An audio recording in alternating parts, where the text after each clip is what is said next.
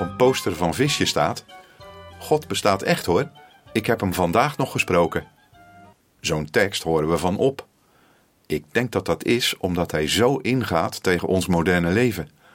We communiceren via Facebook, WhatsApp, Twitter, telefoon en ook van aangezicht tot aangezicht, hoewel we dat steeds minder doen. Maar met God spreken en Hem horen? Alleen voor christenen komt het bekend voor. De Bijbel leert ons waarom christenen praten met God.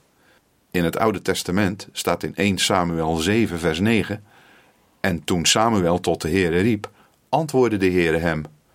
Maar ook tegenwoordig wil de Heilige Geest van God met ons spreken, ons antwoorden geven op onze vragen en ons leiden. Hij kan ons zelfs op een bepaalde nieuwe richting wijzen. In Handelingen 11, vers 12 staat daarover: De Geest zei mij dat ik zonder bezwaar te maken met hen mee moest gaan.